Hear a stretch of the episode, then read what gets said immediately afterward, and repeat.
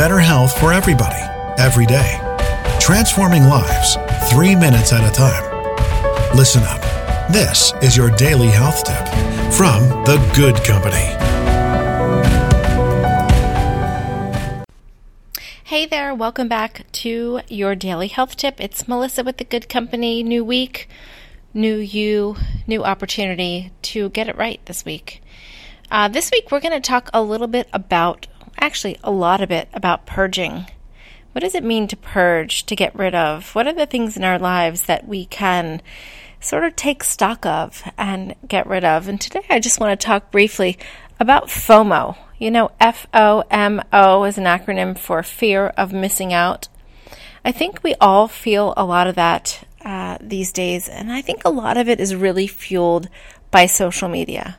When you tune into a friend's channel who is on some far flung vacation or having some family celebration or on some sort of whirlwind shopping spree or just something fantastical that we're not doing, we tend to feel like we're missing out.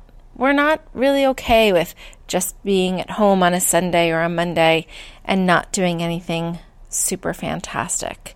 And I think that is sort of a, a, a, bad situation that we're in in our society. We are looking forward to these fantastical days full of celebrations instead of really living in the moment. So, for today, I want you to purge some of that FOMO from your life.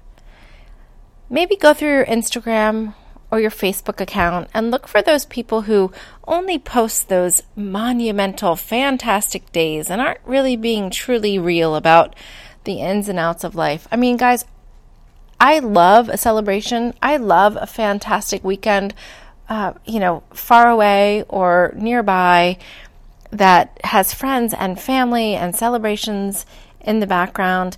But realistically, a lot of our time is spent either alone or quietly with family or in work with purpose. So I just want you to realize that not everyone's life is this super fantastical, Instagrammable moment every day, every hour of every day. And so for today, I want you to take a look at those accounts maybe that you are holding yourself up against uh, on social media. And let's purge our social media accounts today. A couple of people 10, 20, I don't know how many people you follow, but if someone's making you feel less than or not as, it's time to purge because your life is your life. It's what you are making of it, and don't let anyone belittle it or make you feel less than. So, today, purging social media, give it a few minutes 5, 10, 15 minutes, whatever you have today, and just clear it. Get rid of that for yourself. All right. Go do it.